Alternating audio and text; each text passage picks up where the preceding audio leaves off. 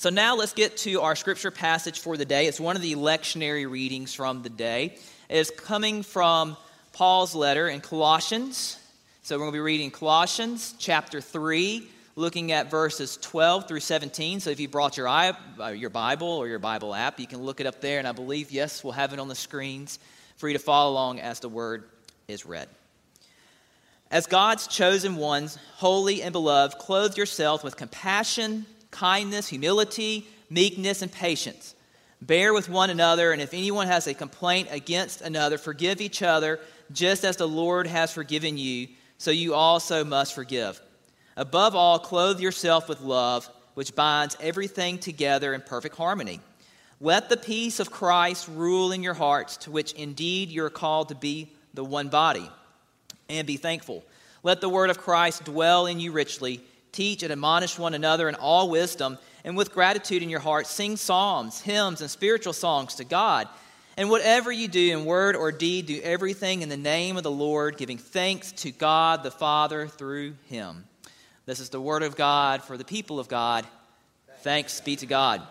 Again, I know you heard it. Merry Christmas. We're still in Christmas season. The church observes the 12 days after Christmas is actually Christmas time. So you can keep those decorations up. You can keep the tree up if it's not falling apart. It is that time for y'all to kick back, relax, and enjoy the gift of Christ. So it is still Christmas season. You'll hear me say it for the next 12 days, and I'm sorry. But unfortunately, the season leading up to Christmas can seem a little rushed. And by this time of the week and by the day after Christmas, many of us, if it's not a Sunday, would be asleep. I know somewhere in a parallel universe, a non Pastor Brian is sleeping this morning, okay?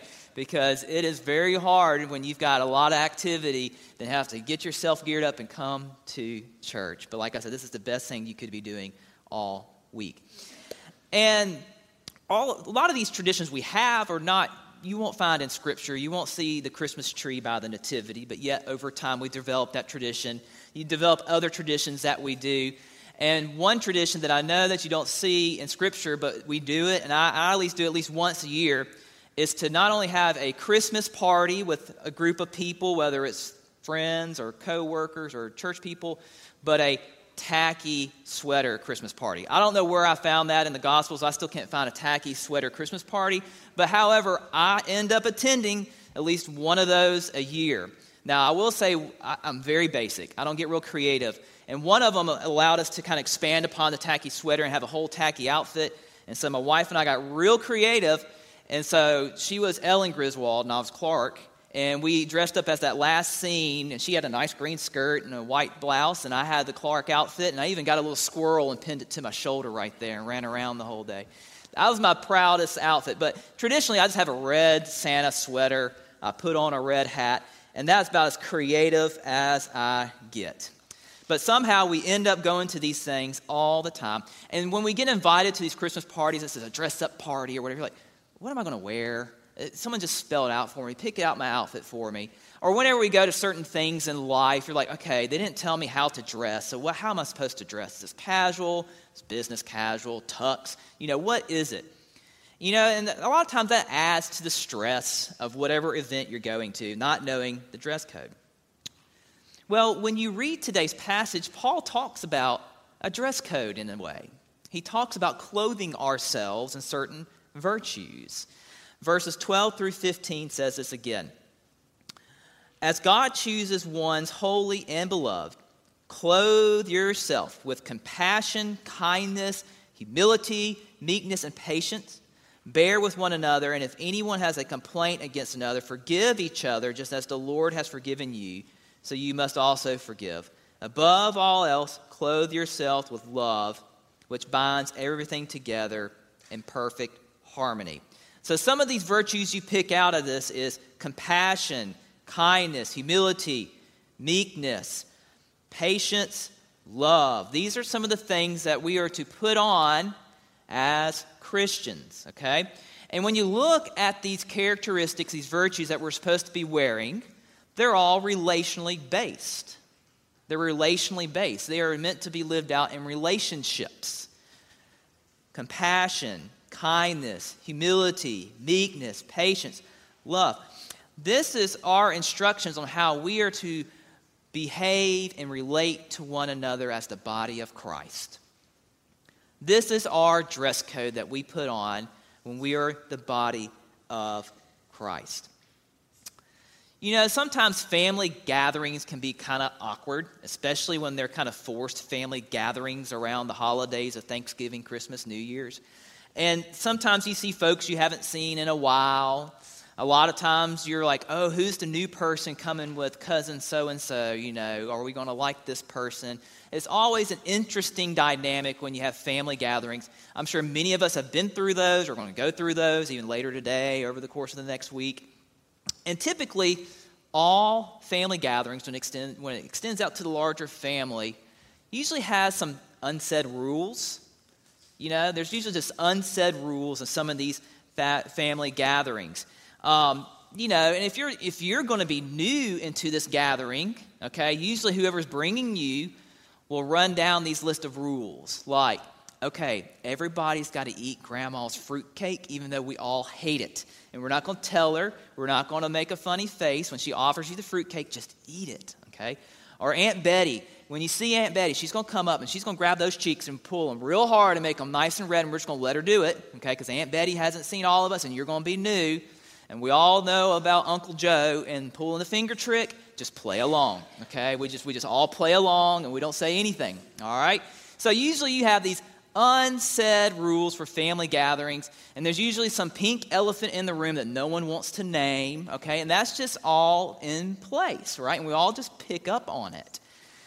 Well, the reason why those unsaid rules are kind of in place and have happened over time is to avoid conflict.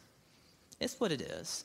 Is to avoid conflict in that gathered setting there of individuals. Because at one point, someone did tell grandma her fruit cake was not good, and they all paid for it for the rest of the evening, okay?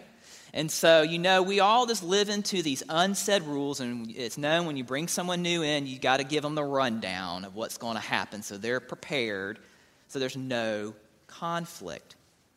And conflict can be really hard and sometimes even difficult with those that we intimately know and love, right? Because there's so much history and feeling there. But it's also with those that we intimately know and love. When you get through conflict, the bond is stronger. The bond is usually stronger than before. And so sometimes conflict is a necessary thing, right? It's not always good to not have to say nothing and just let it go under the rug. Sometimes conflict is necessary but how do we handle that as the body of Christ in a healthy way? We're all human. We're all going to have disagreements, right? And so we're always going to have the possibility for conflict, even within the body of Christ. So, how do we handle that? We go back to our dress code. You put on compassion, kindness, humility, meekness, and patience, the way that Christ would. Christ didn't avoid conflict, but he did it in a way that we all, I think, can learn from. He didn't run away from it. But you know, the, the world's view of dealing with conflict is you've got to be stronger and unforgiving, right? You got to come out on top. Winner takes all. You've got to say the last word. But you know what? It's not always the best thing to have to say the last word. Because at the end, you usually end up feeling like you lost. And so, the world's way of looking at conflict is completely different than how Christ and how we are called to look at it and what we are called to have as virtues as the body of Christ.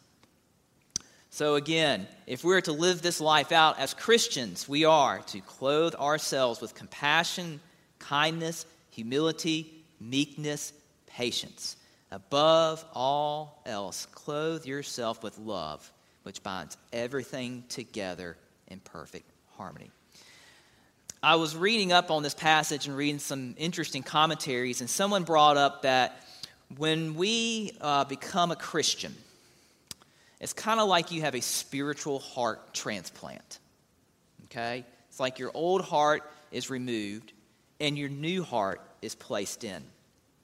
But just like a real physical heart transplant, you must do things in order to maintain it, right? If you have a real heart transplant, there's medications you have to take, multiple doctor's visits to go to to make sure your body doesn't reject that new organ. And to maintain your new spiritual heart when you become a Christian, we must daily take on these virtues. You must daily live in to these things that are being talked about of compassion, kindness, humility, meekness, patience, forgiveness, love, thankfulness. We must constantly be involved with these virtues and constantly living them out. If not, you risk the danger of your spiritual heart weakening in seeing things of the world and seeing things the way of your old heart. So, the way to make sure, because you're going to ask, like, how can I do this? You know, I know this is what I'm supposed to do, but then how do I do this? How do I live this out? Because life is rough. We get distracted, we focus on other things. People say things that make us upset. We get tired of it all. We just want to go to bed early and not have to deal with it. Okay, so how do we feed our spiritual heart? How do we take on these new clothes and put them on each and every day instead of wearing the same old dirty wardrobe day after day after day? Well, verses 15 and 16 tell us how we can do this. And let the peace of Christ rule in your heart to which indeed you're called in the one body. And be thankful. Let the word of Christ dwell in you richly. Teach and admonish one another in all wisdom. And with gratitude in your hearts, sing psalms, hymns, and spiritual songs to God. So it takes a little work. When you read those two verses of this passage here, it basically takes you dying to your old self daily immersing yourself in daily scripture, in some form of scripture reading, daily prayer, staying in community, being thankful and worshiping and praising God. These are things that we do that grows these qualities we're supposed to live into. It feeds them. And they get stronger and they can weather the storms better. And those clothes get more protective and more protective, and they shine brighter and brighter and brighter as you do these things. Daily scripture reading, prayer, staying in community, worshiping God. This process of growing is known as sanctification. It's growing towards what we call in the Wesleyan theology, we're growing towards perfection. That is meaning your heart is becoming more pure, spiritually pure, full of love as it's said a lot, as you fill your heart more with the good stuff, it pushes out the bad stuff, where you only have a good, pure heart. That is how you take care of your spiritual heart. And it is a difficult process. It's a difficult process. Like I said, the best thing you could have done today was come to worship, be in community, hear the word, and pray. You're feeding your spiritual heart in this very moment. You can go home and take that nap. I've already told you you got 12 days to leave the lights up, so don't go rushing to the attic. You're good, okay? This is the best thing you could have done today and will be the best thing you do all day today because it feeds your spiritual heart. It helps us grow into these new clothes that we wear as Christians. You know, we go through experiences that are sanctifying experiences too. You know, the Methodist Church, we love committee meetings and meeting just all the time. Many of y'all have had the, the benefit of being on committees, and if not, we'll put you on one because that's how that works. And I usually have a couple of sayings after a difficult committee meeting. Usually it's, okay, that could have been done in an email, or this was a sanctifying experience. okay? And so it is good work even though I joke about it, it is good work and necessary work to do this Christian conferencing and meetings.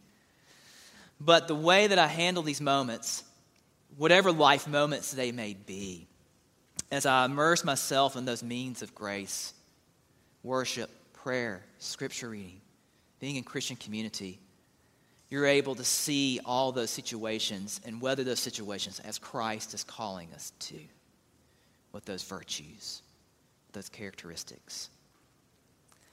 But you know, it doesn't just happen while we're at church. Anything that we learn, if there's any positive, this is a weird statement, of COVID, we learned that church can happen outside these walls, right? We had to. We had to. And Christians before us have gone through difficult times where they had to live out church beyond their traditional walls, right? But because of their dedication and the Holy Spirit in the work of God, we have church still today, right? And so, if anything we've learned over the past year and a half is how to adapt and be flexible, but still at the same time worship our God. Because our Christian life goes beyond the one hour of worship, goes beyond that Sunday school hour, beyond that mission experience, beyond that committee meeting, beyond whatever it is. It is your everyday life. And we are called to live it out in our community because verse 17 says this In whatever you do, in word or deed, do everything in the name of the Lord Jesus, giving thanks to God the Father through him. Whatever you do in word or deed, whatever you do. When you go get lunch this afternoon, whatever you do in word and deed. When you go back home or the next family gathering, whatever you do in word and deed. Your everyday life, all that you do, do it in the name of the Lord Jesus. Do it with those brand new clothes on. And give thanks to God the Father. Give thanks for this wonderful opportunity that we are called to participate in the ministry of Jesus Christ. We are worthy and valuable enough to be invited to do this, to be instructed how to do this and given the tools to do this, and then being told, go. You're equipped, make disciples. Let God use you as a vessel to grow His church.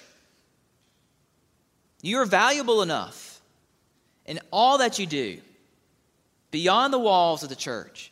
Do it in the name and the honor of God, praising Him along the way. You know, I like this passage being at this time of the year, because I'm not to give anybody else any more anxiety, but next Sunday will be a new year, be 2022, okay? Time marches on. But this is a good passage before we get to the new year. I think is very appropriate because it is a challenge. It leads us with a challenge. If you're looking for New Year's resolutions, look at verse 17. Make that your New Year's resolution for next year. And whatever you do in word and deed, do everything in the name of the Lord Jesus, giving thanks to God the Father through Him. Let that be what transforms you for next year. Live it out. Put on those new clothes. Point things to Him. Be that light to the world. Because that world, y'all, it's, we're part of it, it's tough.